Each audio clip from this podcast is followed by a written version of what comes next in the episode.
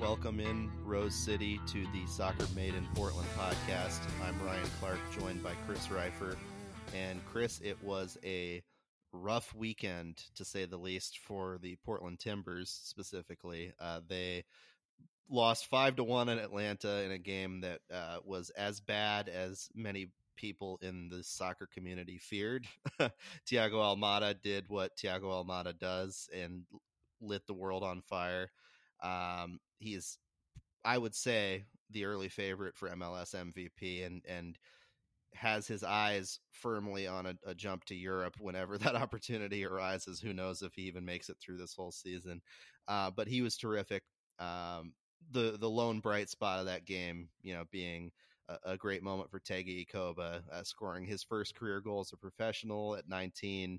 Uh, he's the youngest Timbers goal scorer of all time. Family was there, uh, so so terrific story on that uh, on OregonLive.com for for folks who are interested. But you know, overall thoughts, Chris, on on what was a pretty disastrous match for the shorthanded Timbers. Really, really cool moment for Tega. Um, and and like I that deserves all the all the like you know uh, discussion that it's getting uh, because it's it's just a really cool moment. Uh, he's uh, uh, a guy who came to Portland five years ago, sort of looking to come up through the Timbers Academy, uh, and he has had a really rough go of the last year or so. He's had uh, a number of things that have that have made his sort of integration into the first team much much more difficult that are totally outside his control injuries and those kinds of things um, that have made it more difficult than than I think anybody would have hoped and so for him to come in in his first appearance in 2019 or 2019, what year is it? 2023. Wow, that was wild. Uh, in his in his first appearance in 2023, after sort of facing and overcoming a lot of that adversity, to come in and to score a goal is it's just awesome. You feel great for the guy. Uh, and uh, and you know it's it's one of those things where you want to see that kind of hard work and perseverance pay off, and there it was. Uh, and so, and a really cool moment with his family, his brother jumping up and down. I think that's, I mean, you know, you you you just love to see it. That puts a smile on your face, uh, and and you know, you you hope that that that is the, just the start of something for him. But even if it's not, like nobody is ever going to be able to take that moment away from him, and that moment is a super cool one that he should cherish for the rest of his career, for the rest of his life. In terms of the rest, less cherishable. Um, you, are telling me you don't want to cherish the rest of the rest of that match. You're you're not gonna you know hang on to that. well, less cherishable. um, I mean, in terms of the rest, it was uh it was. Uh, I mean, we've we've seen performances like this on the road before from the Timbers, where they're just not competitive. Uh, they you know, they haven't happened a ton uh, during Gio's period as coach, periodically, but not a ton. They happened a lot in John Spencer's. I mean, there uh, there was there there were a lot of trips down to Texas where they just got pumped like five or six zero. Happened periodically in Caleb Porter's, um, but they it, this was that vintage of performance, just awful, awful, back to front, terrible.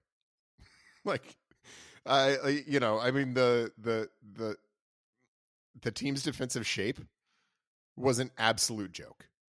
It looked a lot because they were pushing Mosquera so high. I would have described their defensive shape in many instances as like a 415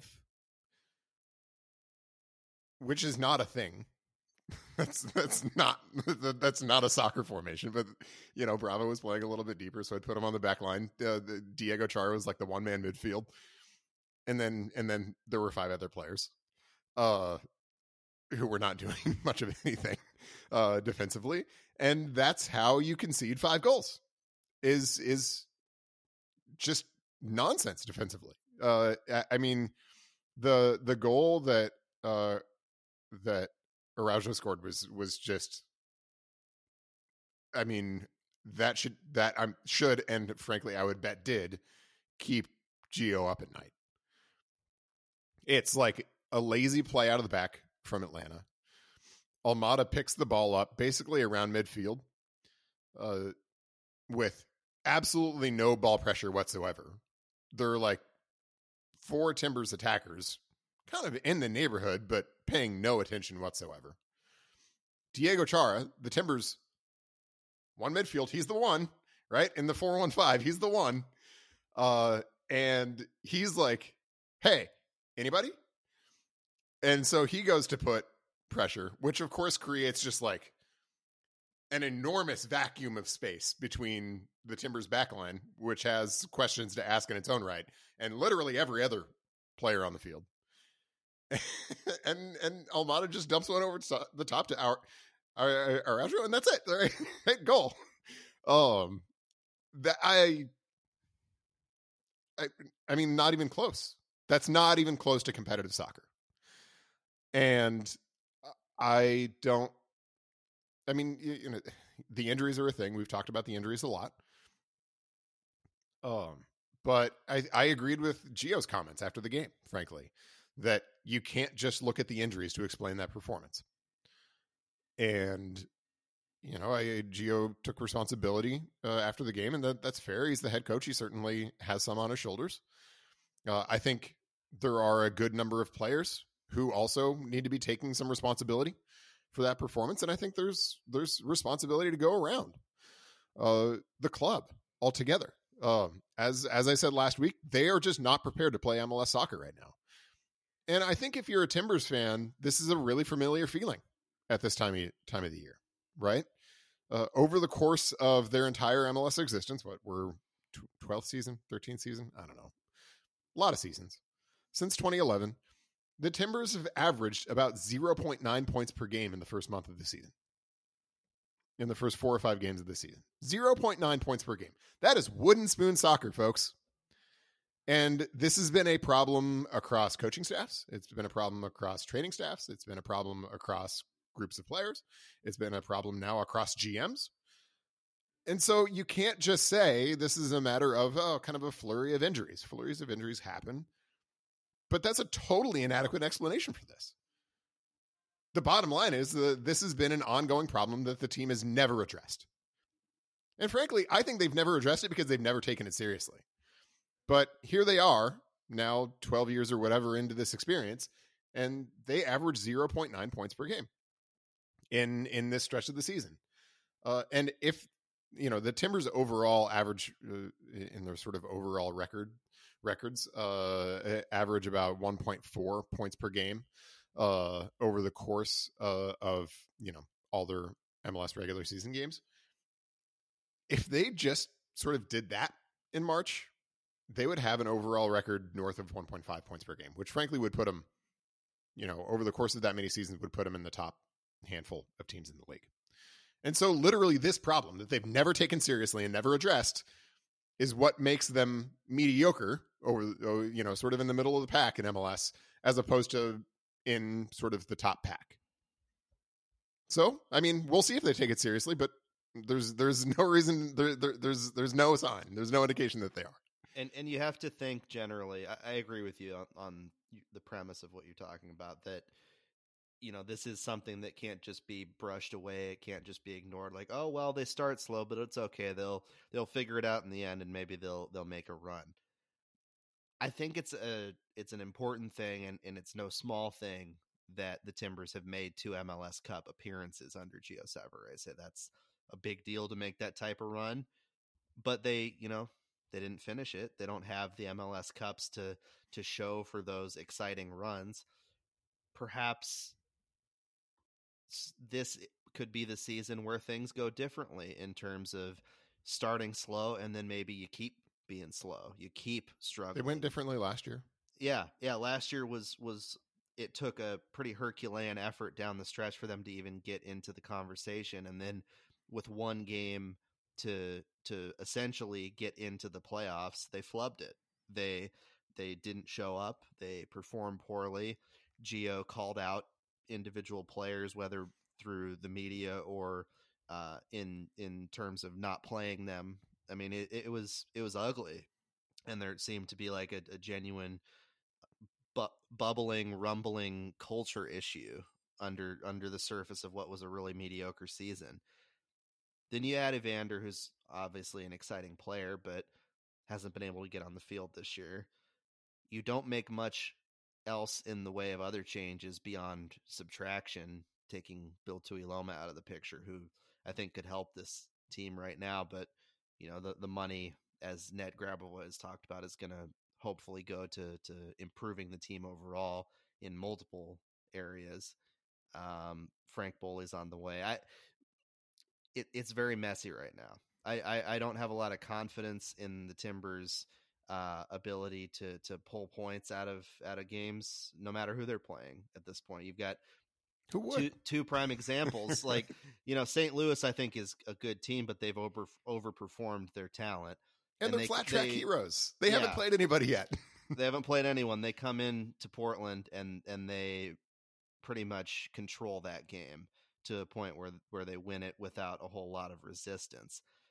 Then you go on the road and get drubbed by Atlanta. You've got LA Galaxy this Saturday, a team that has its share of injuries, and we'll talk about that matchup more. But um, that's that is shaping up to be another loss, just given the lack of personnel, given the the form that this team is in, and and that makes it so you have to start asking questions like, you know, tactically what is working and what isn't, you know, lineup wise, is it time to to make drastic changes? Should you bring up some guys to to help supplement from T two? Just just kick the tires on some young guys who haven't had a chance yet. Draft picks like Noel Caliskan, who has looked good in training from what I've seen, but you know hasn't gotten a chance yet. Do you make even more drastic changes in like a young guy like Tega, who um, you know he hadn't really factored into that whole discussion about who's going to, you know, fill in while Mora is recovering. But now Gio is talking about him getting more minutes, and there is a chance, I think, in the next few games of of Tega starting, and and that wasn't even in really the realm of possibility before. But you know, given the disappearing act of Niezgoda and given the inefficiency and and kind of haphazardness of of Nathan so far. You got to look there, and it, it obviously is not just the striker position. You you look up and down this roster. You've got inefficient guys, aging guys, you know, guys struggling to contribute in ways that they're expected to. You know, Santi Moreno was a guy that you and I were both extremely high on coming into this season. He he is not. He's been poor. He's been poor. He he has not been up to the level that this team expects of him. Um, and you know maybe that's going to take some time. Maybe his late start uh, is going to, you know, eventually come around to to the level that's expected of him. But he's a guy that could be a difference maker for a middling team right now. Um, top to bottom, you know, there there are very few bright spots you could say, and, and one of them, one of the bright spots is Juan Mosquera, who I, I think has been a, a, revelation in the first few games and has been exciting. But he's not there on Saturday. He's he's so good that he's getting called up to the Colombia national team uh, for important friendlies uh, over over in the Far East. So he, uh, you know, he, this is. this is going to be a really rough game, I think, on Saturday against the Galaxy, and in general, just the the vibes are not good with the Timbers right now. Yeah, and I mean, you know, the, uh, this is just what we talked about all all off season, as the Timbers weren't making moves and weren't making moves and weren't making moves. And yes, it's been exacerbated by some injuries, but that's why when somebody says, "Oh, this this year is going to be different because we're not going to have as many injuries," you should say, "Really? like, do you know that?" Or or, or is it sports and you're going to have injuries because that's what happens in sports sometimes and and you know the the failure to to uh, to prepare is is preparation to fail, and that's what they're doing right now. Um, and yeah, I mean, it, it, the thing that's maddening about all of this is that it was pretty foreseeable, and and yes, there were reasons to hope that the Timbers could be better. I don't think those were unreasonable hopes. I don't think that the people who had those hopes were dumb or anything like that. But like this was always pretty firmly well within the the realm of possibilities. And and we've seen it before. and we see it again. Um, I I reject entirely sort of the premise that it's that it's okay and that it's healthy for the Timbers to kind of be banking on mid and late season runs to sneak into the playoffs and then may, hopefully make some noise in the playoffs. I frankly think a club that is leaning on that approach year in and year out just shows a lack of ambition. They're not trying to compete with LAFC. LAFC is ready to ready to play. They're not trying to compete with the Seattle Sounders. Seattle Sounders are ready to play. Um, not trying to compete with Philadelphia Union. They're ready to play, and they came in ready to play on day one. Uh, they're not trying to compete with the best teams in MLS. If you're saying, eh, you know, we'll do what we can in the first few months, but but you know, summer's when we show up. I mean, if you're if you're saying that, you're not trying to compete with the best teams in the league. Yeah, and and I think that you know there's there's potential for wasted opportunity here, right? With with the fan culture that exists in Portland, with the reputation that Portland has around the league.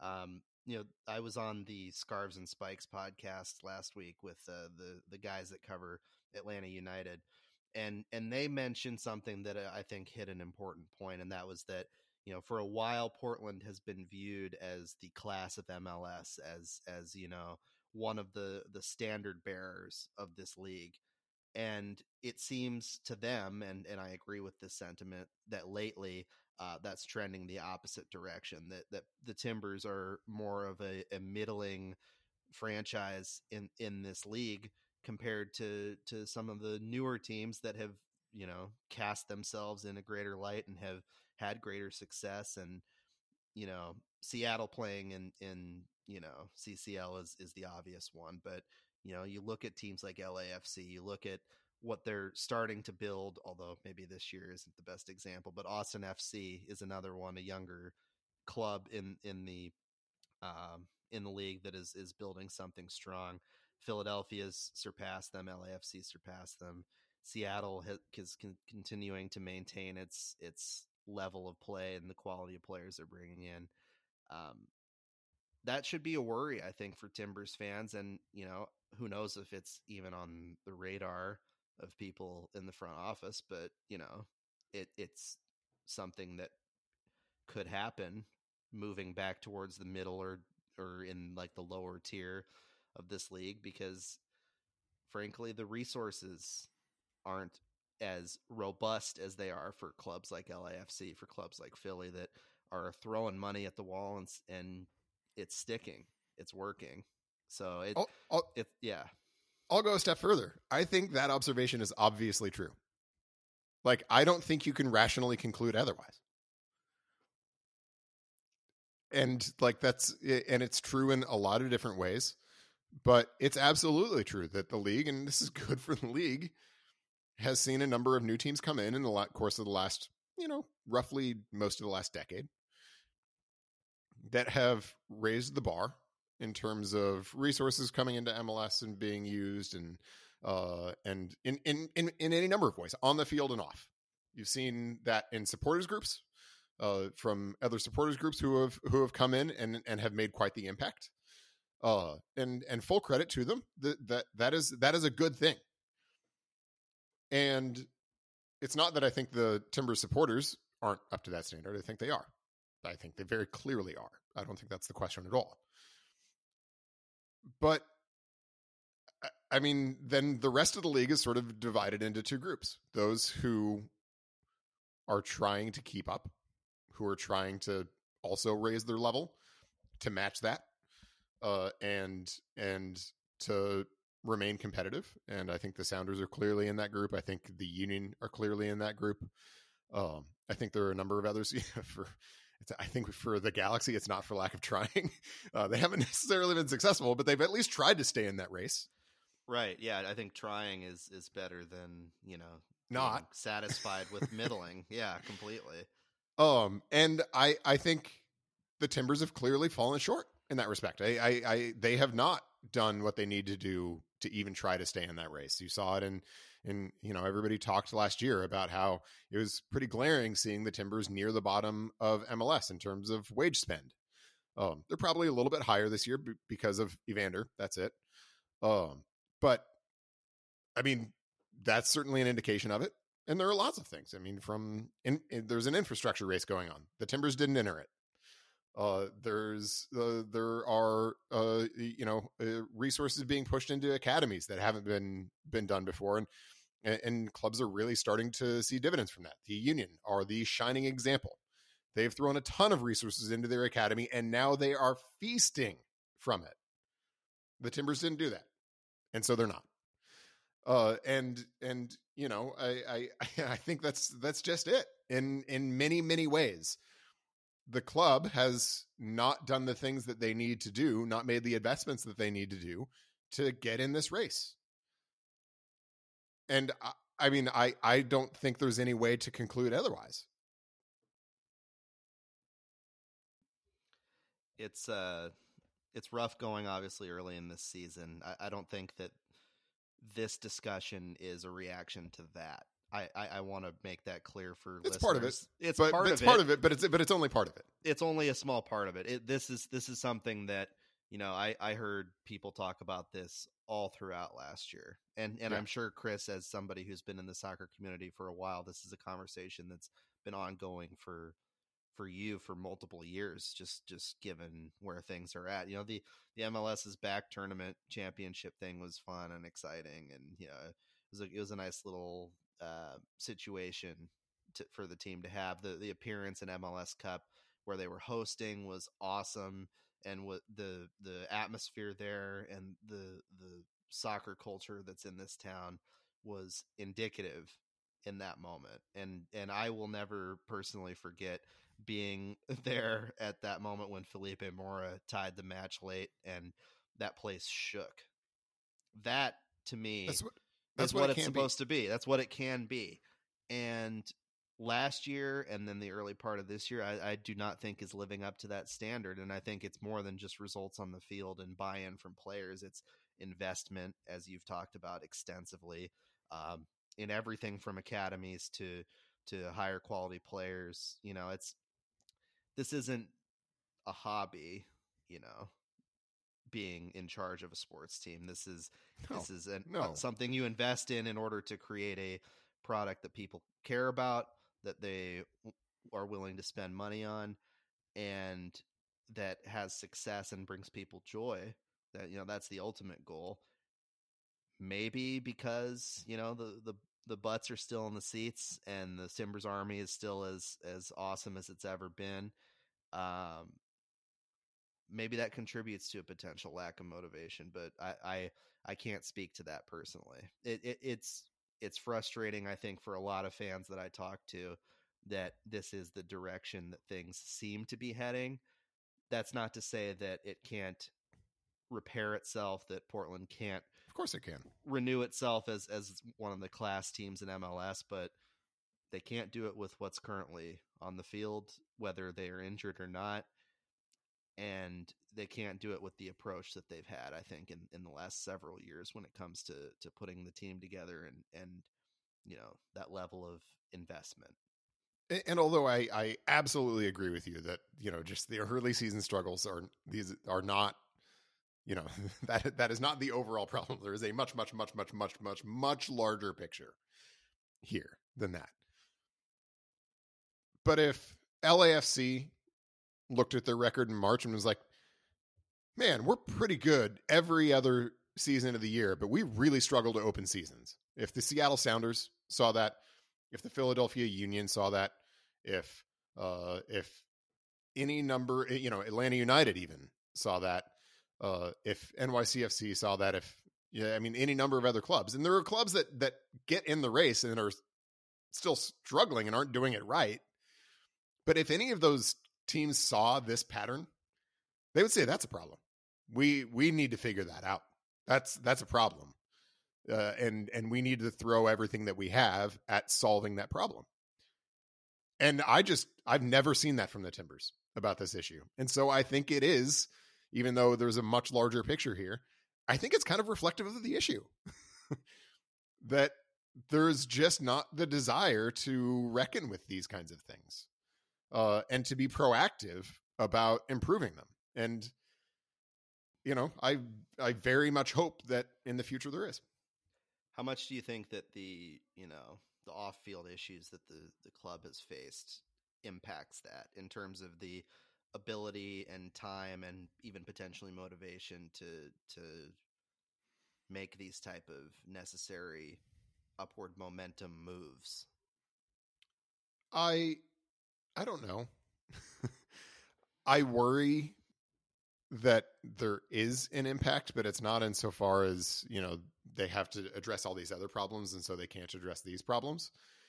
My bigger worry, frankly, is that there is because many people on the outside have been critical of the club about other matters, that when they hear this criticism too, that they reject it out of hand because they think it's, you know, haters to hate, hate, hate, hate, hate, hate.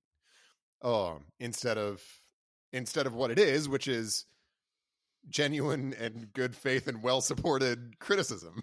I just gotta say, like that that monotone reading of like Taylor Swift lyrics there was just just sublime. I, both of our significant others will appreciate that listening to this podcast, but uh, all the other Swifties out there will as well. I, I, I mean, I, but that I mean that is my worry that when the club sees people talking about this, that they just chalk it up to being haterade, and it's not.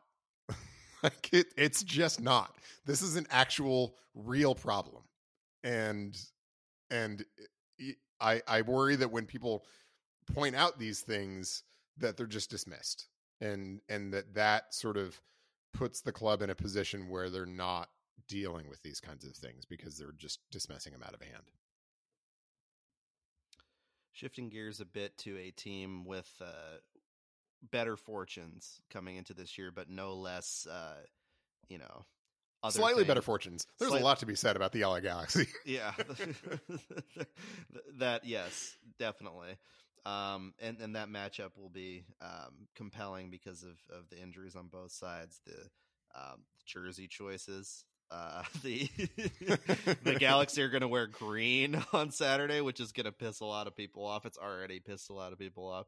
Um, it makes very little sense to me, but you know, okay. The the Timbers will be in in the the rose uniforms. I I would imagine.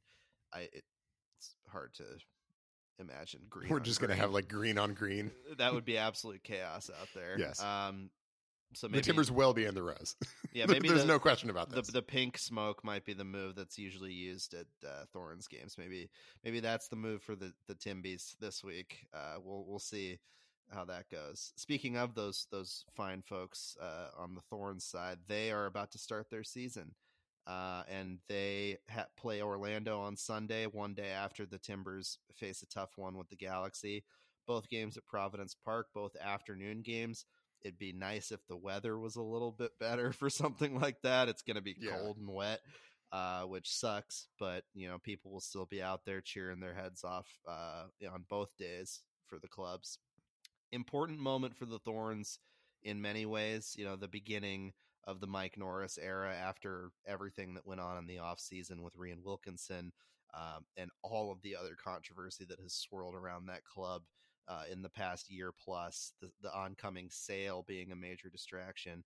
It's an important moment, all of that aside, for the players to celebrate their achievement in 2022 uh, with the raising of that banner at Providence Park, uh, their third championship, that third star above the logo, which, side note, does not appear in the logo in FIFA, but is on the uniforms in FIFA. So that's that's a start.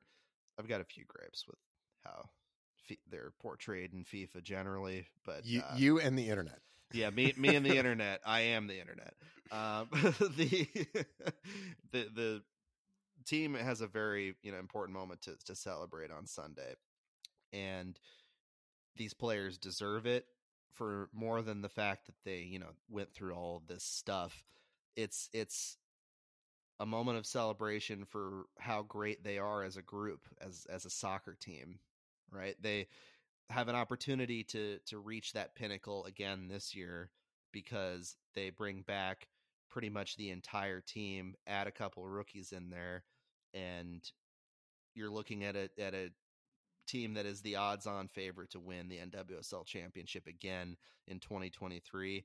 That game will be played at a neutral site. It, it I don't think will be DC. I think they'll switch it up, maybe go down to L.A., uh, perhaps San Diego, uh, somewhere sunny.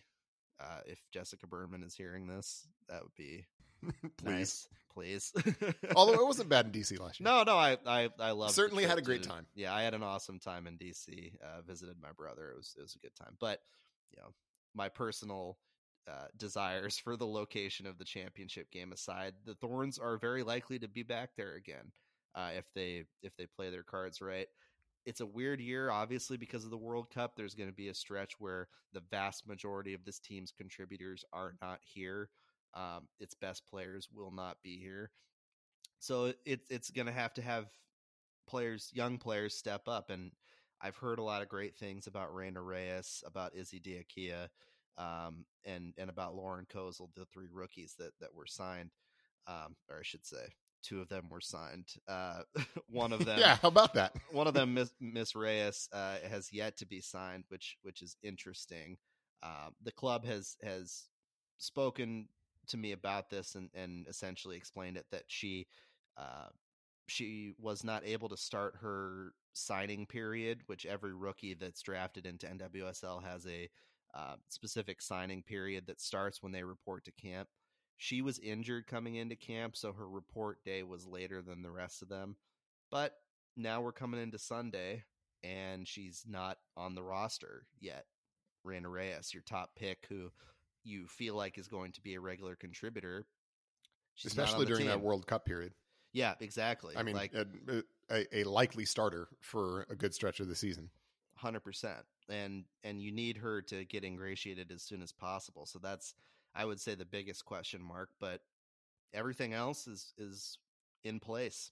You have Mike Norris as your head coach, somebody who they believe is going to maintain some level of continuity in terms of the tactical success that the Thorns had last year. He was a person that had a, a big role in, in their tactical approach and, and their analytics and everything else. He's a soccer nerd. Um, and he's a very unassuming guy. He's a very nice guy. Um, he, he doesn't fit maybe some of the traits that people imagine for like this fiery, you know, motivational head coach. He he's he's a by the book dude, and they believe in him. The players believe in him. They like him, um, and they're looking forward to playing for him. His staff is filled out now. We've we had an announcement today that Rob Gale and Katie Quinlan are joining the club as assistant coaches under Norris. That adds to to Vytas, who's who's one of the assistants, obviously a former Timber, um, and and you know, a, a, with those two, Vytas and Nadine Angerer, and, and, Nadine Angerer. I, I, do I do remember yeah. in. In, during the the game uh, against Louisville, uh, the the preseason game, I, at one moment I, I looked at the Thorns bench and I was like, "Well, there's Mike, and there's Vytas, and there's and there's Nadine." It was like, feels like maybe there's one or two yet, yet to come, and, and turns out there was. yes, there was, and and they actually were. I wasn't at the uh, the preseason finale against Rain, but they were there coaching. It just hadn't been made official yet. So for for those of you who were at the game and were like, "Who the heck are those people?" That that's them. Uh, that that's that's Katie and Rob. They they just joined the staff. So you know, Mike finally has has a full staff under him, and and it will inevitably make life easier for him and and improve the quality of training for for all the players as they they embark on this season. Um, but it's it's a feeling of optimism and hunger, I think, among these these players and among the people around the team. Um, the optimism exists because why wouldn't it? Right? This is an incredibly talented team with the reigning MVP. No flaws, really. at, won at the title position. last year. Should have Very won the deep. Shield. Yeah, and basically running it back. I mean, why wouldn't you be optimistic about that? Exactly. And and it's in terms of their confidence, it's not like a oh, we can take it easy. We're we're, you know, a bunch of ballers. It doesn't matter. Right? They they are very hungry. They're they're elite level competitors. You think about people like Meghan Klingenberg, Becky Sauerbrunn, um, Sophia Smith, Christine Sinclair, Janine Beckie, who we are obviously wishing a speedy recovery from her ACL surgery. These are high level competitors, and and moreover, they've they've seen success and they want it again and again and again. Sophia Smith told me straight up she wants to repeat as NWSL MVP. She wants to win a World Cup with the U.S. and she wants to repeat as an NWSL champion. That'd be a heck of a year, uh, for a heck of a 2023, and and it is very much in play. I think for for Soph uh, and those two of those three things for this this Thorns team. Um, so it's it's exciting. I, I, don't know about your general feeling, Chris, but I, I'm genuinely excited. Uh, yeah. as an outside objective party to to watch this team this year for for very good reason. Uh, but the, the the real work starts now, right? Uh, as as we've discussed, these games count. Uh, these early season games are important, and they're especially important in a year in which you are going to have pretty significant disruption in the middle of the season. That's going to mostly be Challenge Cup games during the, the, the World Cup, so the the the impact on the regular season is going to be a little bit less, but it's still going to be really disruptive in the middle of the season for for an extended stretch. And so these games are really important. And I think there is every reason for optimism. I think there is every reason for confidence. I think uh, I, I, you know, I, I, think a lot of the things that we decry on the timber side just simply don't exist on the thorn side. Uh, and and there is the there is a much healthier roster, and there is a much uh, sort of healthier path forward, even notwithstanding a lot of the uh, adversity that they've faced over the course of the last couple of years. But the work still has to start now, uh, and so they can't let that optimism and confidence, that well earned optimism and confidence, breed complacency. And I agree with you. I don't sense that from the team so far. Uh, I don't. I'm not particularly worried about that. That doesn't keep me up at night the way uh, the way some some of the goals the Timbers let in against Atlanta do. Uh, and and I think there's there's there's lots and lots of reason to be to to be heading into the season opener against the Pride, uh, very with with all the belief in the world in this team but the work still has to start now uh, because three points are on the line and they're on the line now. They're going to be on the line in the middle of the season and they're going to be on the line at the end of the season. Uh, and so they're they're if you want to repeat as NWSL champions, if you want to go win the Shield, I think these should all be very express ambitions of this team this year because I think they're capable of it. Then that starts now, uh, and I cannot wait, frankly, to see how how it goes. Yeah, this is a, a team that I, I think definitely leads the way in the NWSL. By no means does that mean that there are other teams that aren't as hungry, if not more so, to to unseat the Thorns. They're tired of of you know the this type of talk, right? The the idea it, that that these te- this team is unbeatable. They're you know bringing all these players back. You know, you think about San Diego, you think about KC, which upgraded its roster significantly you know, Angel City, which will uh, Angel City, be right no question. back in there. Um, OL Reign, another one. Chicago with with Mallory Swanson. I mean, there there's a lot of parity and a lot of talent across this league. So you know, one false move, one you know, taking a couple weeks lightly, or you know, a bad stretch or something like that and and the Thorns not only potentially lose out on on a shield that they should win, but they put themselves in a tougher position in the playoffs. And and it ends up like 2021 where they are eliminated early and probably should not have been. You know, and I think that's that that's a critical point. Just because the Thorns did very well last year, they should have won the Shield, barely didn't, and then they won the title. Just because all all of that happened means very little for 2023, which is where the primary focus needs to be. They're, the the Thorns don't stand astride this league like a colossus. I mean, this isn't the, this isn't that kind of dynamic. Uh, this is a pretty deep league. There are lots of teams that could beat the Thorns. The Thorns could miss the playoffs. I, I mean that that is that is a that is a reality. You know what's nuts is like they were a few points from that. That that's how tight those standings were. And this was a team that like you looked at them at the end when they stood on the top of the mountain and you were like, "Yep, that's the best team in the league." And they but, looked like the best team in the league over the course of the season. But it, but, but they, they could pretty easily miss the, the playoffs. Way. Yeah, they could easily have missed the playoffs, and and that is and they could do it again this year. Yeah, that that and is so, danger. So that's why you got to start strong so I mean, and and that's that's why if if that confidence slides into overconfidence, uh, a it should not slide into overconfidence, uh, but b it could be really really damaging because if you do drop some of these results early in the season that you shouldn't, uh, that, that you should have won, that could very easily be the difference between making the playoffs and not, between having a home game in the playoffs and not, between winning the Shield and not. Uh, and so the work has to start now, and and and the it starts against the Pride this weekend. You think about the lineup for this team as, we enter the year, pretty much same look that that you were getting last year. You've got Kuikka and Klingenberg as the outside backs, Kelli Hubly uh, and Becky Sauerbrunn at the center back spots, um, Rocky Rodriguez and Sam Coffey uh, in in the midfield, along with you know potentially somebody like Christine Sinclair if they think she's still a starter, but um, at this stage in her career, probably more of a substitute. Um, a Crystal young player, Dunn, Olivia yeah, Moultrie. Crystal Dunn is someone who I think will probably be the odds-on starter in an attacking midfield role, just because this is her first real full season since uh, since giving birth to Marcel, um, Yep. and and she could continue to to showcase her world class ability. Um, in that area, you have to think about Lindsey Horan inevitably, eventually. Once once the World Cup is over, um, if if things go according to the current plan, she returns to Portland. She comes back from her loan with Lyon uh, in the summer, and and that loan ends like right in the middle of the World Cup, I think. So, um, you know, she she's going to factor and she's going to compete with Crystal with with Christine Sinclair uh, for opportunities in the midfield.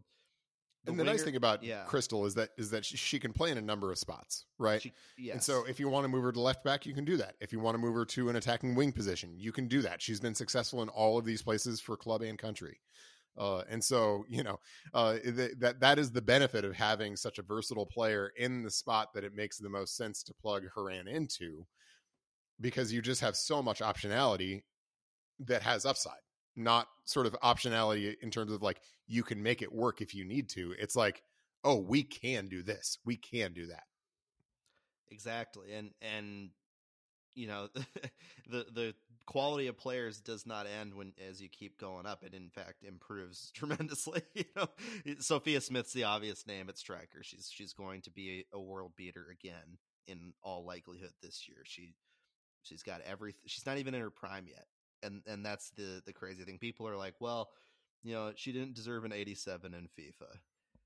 But she's got Is a 94 actually saying that? yeah. Oh, yeah. People are like, she should have been. No, she, they're saying she should have been higher. Oh, okay. that- Sorry. Not that she should have been lower. I was like, I was like, oh, shit, 87's too high. I'm like, are you kidding me? No, is is this a joke? that would have She was one of the top 10 players in the world last year. Yeah, 87's the minimum, but 94 potential, right? That's this, that's the same as Erling Haaland, right? So that that's the level of player we're talking about here. And FIFA is not real life. I'm sorry to keep bringing it up, but it's it's a reference point lately for people, especially with the NWSL. Um, but she's she's gonna tear the, the world apart this year. She wants to, and on either side of her, the the wingers that they have right now are Morgan Weaver, who was great last year and could be even better this year. I think she's the person most primed for a major breakout season, particularly because during the World Cup stretch, she's going to be their featured attacking player. And Hina Sugita, who eh, was pure class and efficiency last year, and after an entire year of NWSL under her belt, in that little stretch that I watched her play in in that first preseason match, she looks so much more comfortable. It, it's it's Yeah. not an avoidance of of contact thing where she's worried about getting injured because of her frame or anything. She's she's She's clowning into fools. contact. She's she's clowning fools is the best way to put it. she she is seriously so skilled and such a high level talent that um it's an embarrassment of riches for them to have her and then to be bringing potentially Horan back into that mix with Sugita Weaver and and Sophia Smith. I mean, my goodness. By the way, this is a total aside. Did you see the Japan World Cup jersey that was released, I think, just this morning? Yes, I did. The cherry It is blossom vibes. straight fire. It is Oh, it's so cool. phenomenal. That that that's like the the peak of of what World Cup type jerseys should be. Is like an Yeah. homage to to the country and its culture and and the general vibes, but it's also just cool as hell, right? It's something that like you will they will sell a lot of those jerseys because they Absolutely. are seriously so cool. I mean, shoot, anybody in the in the the the henna hive. I'm pointing at myself. It doesn't really come through in the podcast format because you know audio only, but I'm pointing at myself. Uh, uh, like anybody in the henna hive is going to be thinking about getting one of those because they are hot. yeah, they're seriously so cool. Um, and and Hina Sugita is definitely going to have a lot of success. I think in the World Cup. I think Japan is one of the teams that you know people should be talking more about in terms of of potentially making some noise in that World Cup. They've got a, a J- good number. of Japan to me, by the way, uh, in in terms of the way I, I'm kind of like assessing the World Cup, Japan to me is the team that I'm not sure is gonna really contend at the top end, but that I would like put all of my money on to be the most fun team in the tournament. Mhm. Like Yeah, all of my money. yeah, it, it could be seriously fun from them. So like that that's another thing that we've talked about is the idea that all these different players from the Thorns are going to be starring for their countries in various capacities. Um and they're going to be on this massive stage and even if the games are mostly challenge cup games for the thorns or you know the the subs are in there and it's not ter- as exciting as it, it would be what a great thing to be able to turn your head and watch as as an alternative even if maybe oh, some of the be a good games are year. yeah it's going to be a great soccer year even if some of the games are at like midnight you know pacific time uh, Yeah, or 3 a.m eastern for our, our poor folks over there but like Our three know, listeners on the East Coast. yeah our, our your brother three- and mine. yeah my brother your brother and then some My some brother other- does not listen. person oh he does your brother.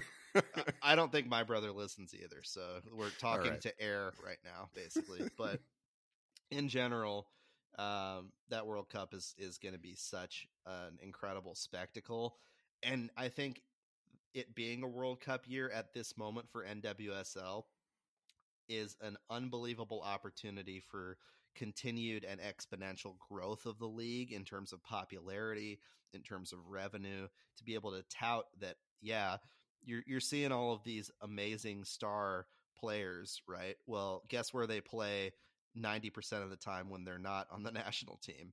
Right here in the US of A in the NWSL for Which our teams. And, and is an awesome league, by the way. yeah, I, I really mean, fun I, I think yeah. I think there's no debate about this. This is the most exciting year in NWSL history. The competition is really, really good. You have you have lots of you have legit star power across the league. You have really good teams. You have finally the league and the players getting just a sliver of the respect that they deserve. You have the World Cup going on to juice things even further. This is the most exciting year in NWSL history. And I hope the Thorns are, are in a featured role uh, in that most exciting year in, in NWSL history because I, I think it is only upside uh, and and only reason uh, for optimism and excitement. in general, where where do you see things finishing for the Thorns when it's all said and done? Do you do you see them as as runaway Shield winners, No, cl- close Shield winners, champions? I mean, it, in in all the factors of a, a season aside, you know, potential injuries, you know, the World Cup Yeah. break, everything else. What what do you see if you could peer into your crystal ball happening for this team? the w- the way I would set the level of success, I mean, the sort of successful versus unsuccessful season for the Thorns this year, is I think it's not a successful year if they don't win at least one trophy. This is a trophy quali- winning quality team. Uh, and look, I mean, it's it's it's ridiculous to set the expectations as runaway Shield winners. I think the league is just too deep. I don't think that's going to happen. Uh, I expect them to be in the Shield race, uh, and I expect them to win either the Shield or or the the title. Uh, and and if they do one of those two things, or if they do both of them, that'd be nice. Then I think they that this is a successful year. If they fall short on both, I I think they'll be looking at at the year and saying that they should have gotten more. And so I I I think if if I'm forced to make a prediction today, I think they'll get one of the two. Um, I've got faith in the players. I've got faith in this group. Uh, I think they have warranted that faith over and over and over again. Uh, they have fought through a ton of adversity uh, in the course of the last year or two and came out on top. And I think there's no reason to think that won't continue. Uh, but I also think that's the expe- expectation. When and with that comes pressure. That'll wrap it up for us here on Soccer Made in Portland. Thanks to everybody for listening. Thank you to Chris Rifer, as always, for his unmatched insight uh, sir. Thank you, uh, as usual. Uh, and and make sure everybody to you know like us, subscribe to us wherever you get your pods. Follow us on Twitter at Soccer Made in PDX at Ryan T Clark at Chris Rifer. Uh, and any parting thoughts here, Chris? Any any uh, anything you want to share? I, I I loved the transition to the wrap up there. I, I I'm just like bringing the heat, and you're just like, we're done, finished, out. Tune Thank in next you. week. Thank you so much. I, I, uh, you know, I, it's important for me to end on a high note, and and when you're we're bringing the the toasty takes and and the uh, the quality analysis, my friend, uh, it it seems like a an important thing to end on a high note. So so that's my thoughts there. Hence the thorns being the second half of the podcast today. Indeed. thank thank you everybody again for joining us, and we will see you next week.